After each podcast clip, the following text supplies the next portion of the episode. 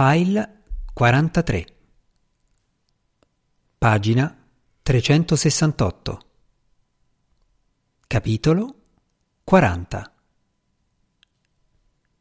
Dovettero attraversare Washington per andare a prendere Sir Geoffrey. Li attendeva accanto alla porta del negozio di liquori che aveva indicato. Quando li vide accostare al marciapiede uscì, stringendo delicatamente un pacco, e sedette accanto a Barney. «Cosa ha preso?» chiese Lynn dopo che Sir Geoffrey ebbe dato a Jense il bentornato al mondo della libertà e Barney ebbe riportato la macchina in mezzo al traffico. «Oh, vino!» rispose Sir Geoffrey spostando all'indietro il sedile. «È un ottimo champagne e credo che piacerà a Chloe. Non si trova in nessun altro posto in questo paese». «Una bottiglia sola?» chiese Lynn sorridendo. «Ecco, è per noi due, vede», disse Sir Geoffrey con aria seria. «E ormai Chloe beve pochissimo. Una volta... ma questo appartiene al passato». «Dove stiamo andando?» chiese Jens.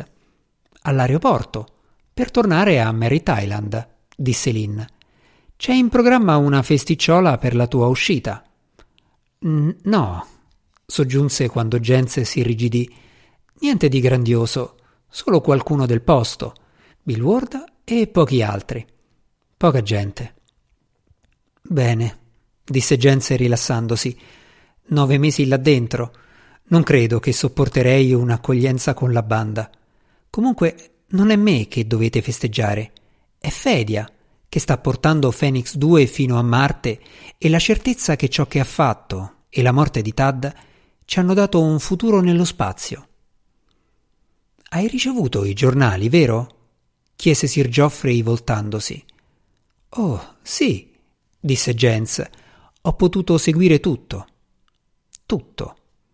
I segnali radio dei sensori applicati sul corpo di Fedia, che ci dicevano che è ancora vivo e attivo, la reazione popolare in tutto il mondo, la responsabilità per i guai della spedizione attribuita finalmente ai veri colpevoli, alla politica come al solito». Guardò Sir Geoffrey, senza offesa nel suo caso. «Perché no?» ribatté allegramente Sir Geoffrey. «Era un buon sistema. La politica come al solito ha contribuito a costruire la Terra. Io ero completamente favorevole una volta. Non me ne vergogno. Ma fuori dalla Terra evidentemente è un intoppo, non un beneficio». «Giusto. E allora buttiamola via. Io l'ho fatto e non mi vergogno neppure di questo». «Geoff», disse Lynn, «è stato il nostro punto di forza e ci ha aiutato a farti liberare così presto. Lui sapeva quali fili tirare, quali bottoni premere e come». «Davvero?» chiese Jens a Sir Geoffrey. «Che cosa ha pensato il governo britannico di questo suo intervento?» «Oh, signore Iddio!» disse Sir Geoffrey. «Sono in pensione, altrimenti non avrei potuto fare ciò che ho fatto. Mi sono dimesso subito dopo la sua conferenza stampa. Adesso non so proprio perché non l'avessi fatto anni prima. Posso bere quanto e quando voglio». «Strano. Temevo che sarei diventato uno di quei vecchi ubriaconi che tutti schivano alle feste. Ma non è affatto vero. Dopo un po' mi viene sonno e mi assopisco. E non russo neppure, dicono». Girò la testa e guardò Jens con aria trionfante. «Che cosa ne pensa?» «Straordinario». «Ah, bene», disse Sir Geoffrey. «È una dote naturale, immagino. Ma del resto... non sono mai stato quello che si potrebbe definire un individuo comune». «La festa a Merritt Island è anche per Fedia», disse Lynn. Jens si girò verso di lei. Al di là del suo profilo si scorgeva l'alto muro acustico che proteggeva l'autostrada di cemento, una chiazza nera che indicava la presenza di un quartiere residenziale. «Non mi metteranno nella stessa categoria di Fedia», disse Jens. «No, no, non proprio», disse Lynn, ma le due cose sono accadute nello stesso tempo. Tu sei stato liberato e Fedia ha raggiunto Marte dieci giorni fa. Se ha seguito il programma che hanno calcolato per lui, oggi dovrebbe scendere sulla superficie. Una distanza tanto immensa, disse Jens quasi fra sé, volgendo lo sguardo sfocato sul muro nero simile all'oscurità dello spazio privo d'aria tra le stelle che univa l'autostrada della Terra alla polvere color ruggine del suolo marziano. Una distanza tanto immensa. Come aveva detto Jens, nove mesi di reclusione avevano fatto effetto.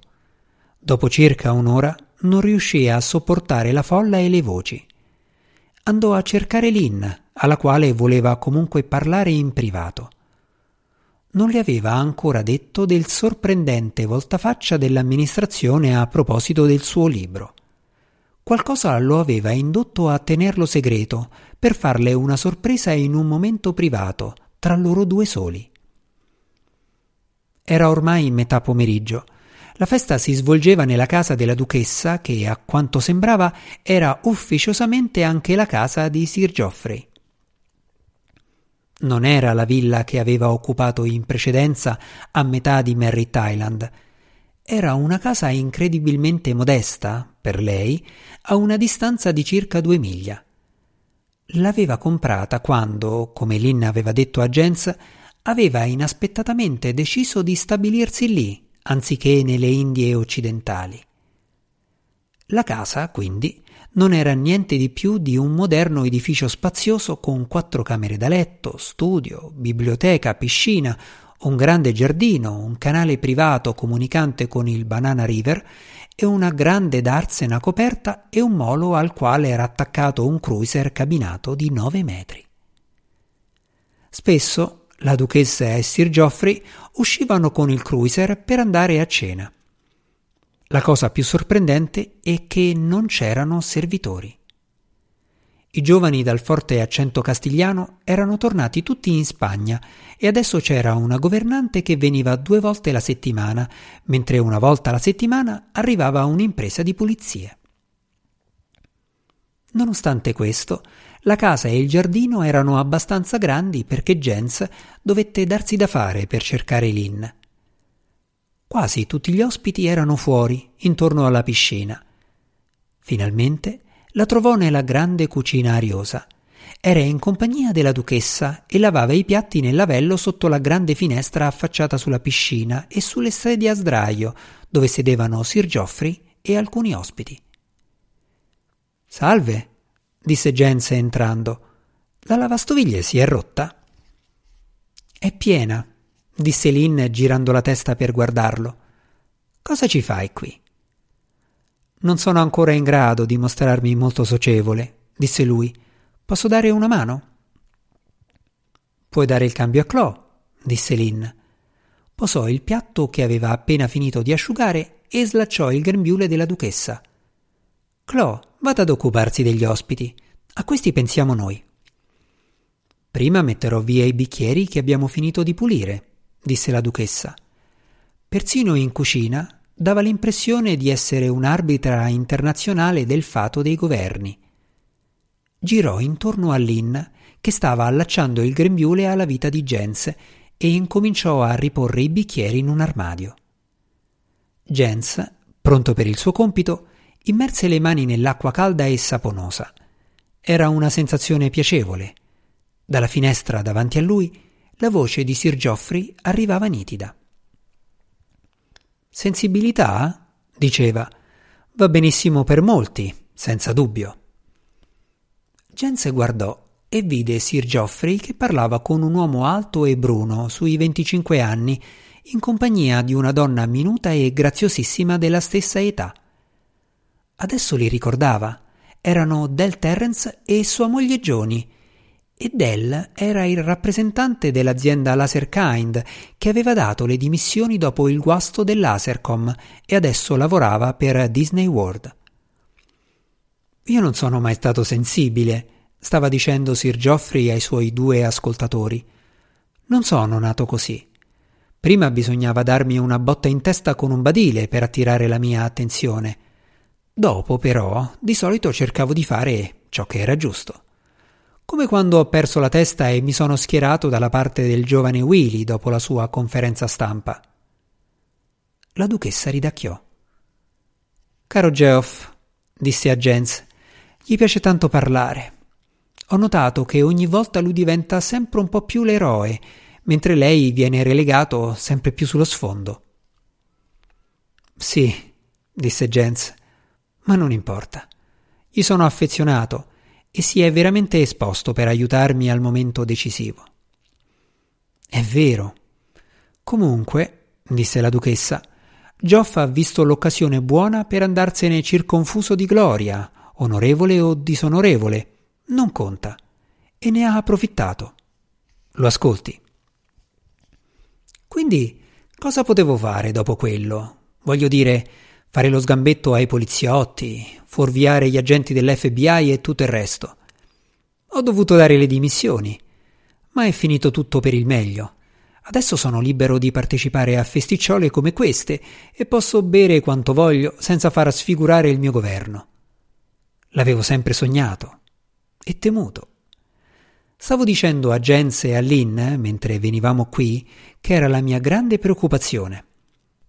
Voglio dire, finire come un vecchio ubriacone incapace di spiccicare due parole comprensibili. Invece va tutto magnificamente.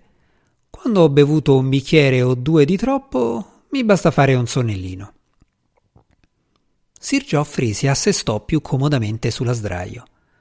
«Come adesso», annunciò chiudendo gli occhi. Del e Johnny si alzarono e girarono intorno alla piscina.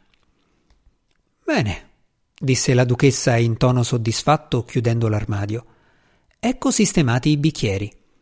Forse andrò a controllare se qualcuno vuole qualcosa». Uscì. Jens la seguì con gli occhi. «Non l'avrei mai immaginata in un posto simile», disse a Lynn. «Eppure sembra felice come una Pasqua». «Lo è», disse Lynn, «ma voglio dire, è un passo indietro, dopo una villa enorme e i servitori e gli intrighi internazionali, se è vero che c'era coinvolta». «Credo che preferisca Geoff a tutto il resto. Non lasciarti ingannare dal modo in cui parla di lui». «Immagino», disse Jens lavando i piatti. «Lui certamente è felicissimo. E mi è simpatica la nuova moglie di Barney. Come si chiama?» «Aleta». Jens si fermò, tenendo un piatto a mezz'aria. «Ecco chi è allora. Era la barista dell'Holiday Inn». Lynn lo guardò incuriosita. «La conoscevi già?» «Beh, per modo di dire, ero al bar con Barney un giorno». Jens non finì la frase. Guardò Lynn con una gioia immensa che non aveva tanto a che fare con lei, sebbene ne facesse parte, ma piuttosto... I fili, pensò. Scarlatto, oro e nero, nessun colore e tutti i colori. I fili che formavano l'arazzo immaginario del sogno allo stato di veglia, tanti mesi prima, nell'imminenza del lancio. Un grande disegno che era quella della grande, difettosa, splendida, fallibile, egoistica impresa umana. Certo, era la visione che correva al suo libro, l'immagine riassuntiva. Aleta sarebbe stata uno dei fili dello sfondo, un filo che adesso si intrecciava al filo che era Barney e cambiava il destino di entrambi, e in un certo senso cambiava ciò che sarebbe accaduto nei decenni e nei secoli futuri, nella distesa del sistema solare e ancora più lontano. Come c'era quel Del Terrence, la cui onestà l'aveva portato ad abbandonare la Laserkind per Disney World e aveva legato le sue capacità alla creazione di modelli di un nuovo ambiente umano, anche se veniva retribuito da un parco di divertimenti. Un altro filo che cambiava e si immergeva e riaffiorava nella trama e l'ordito, sullo sfondo. Ogni elemento del disegno era intorno a lui, inclusi quelli che gli erano apparsi oscuri, come quell'agente della sicurezza, Albert Gervais. Anche Gervais, per esempio, doveva avere avuto la sua parte nel disegno, una parte che Gens probabilmente non avrebbe mai conosciuto in tutti i dettagli. Lui stesso, Lynn, Geoffrey, la duchessa e i nauti, Fedia su Marte, tutti ne erano partecipi. Senza uno di loro il disegno sarebbe stato necessariamente diverso e senza di lui il figlio del senatore Willy, il diplomatico fasullo, l'ex giornalista, sarebbe stato molto diverso.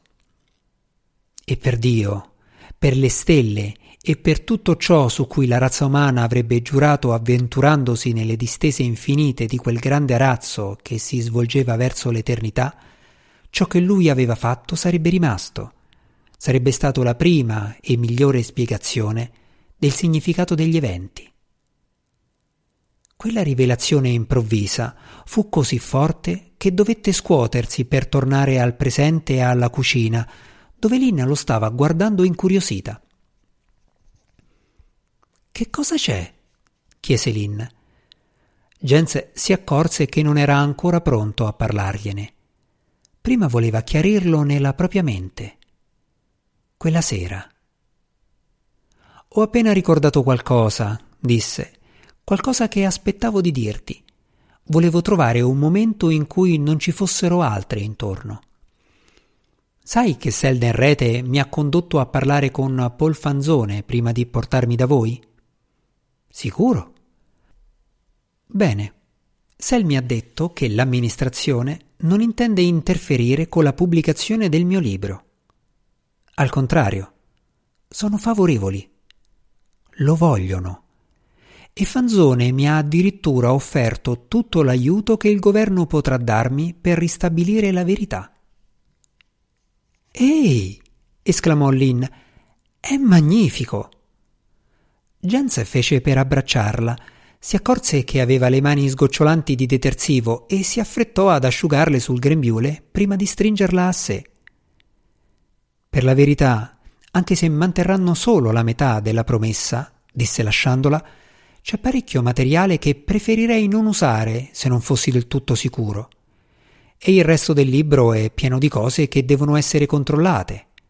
Fatti, cifre, sai, le conclusioni non valgono nulla se l'autore almeno non conosce i fatti e le cifre che le confermano».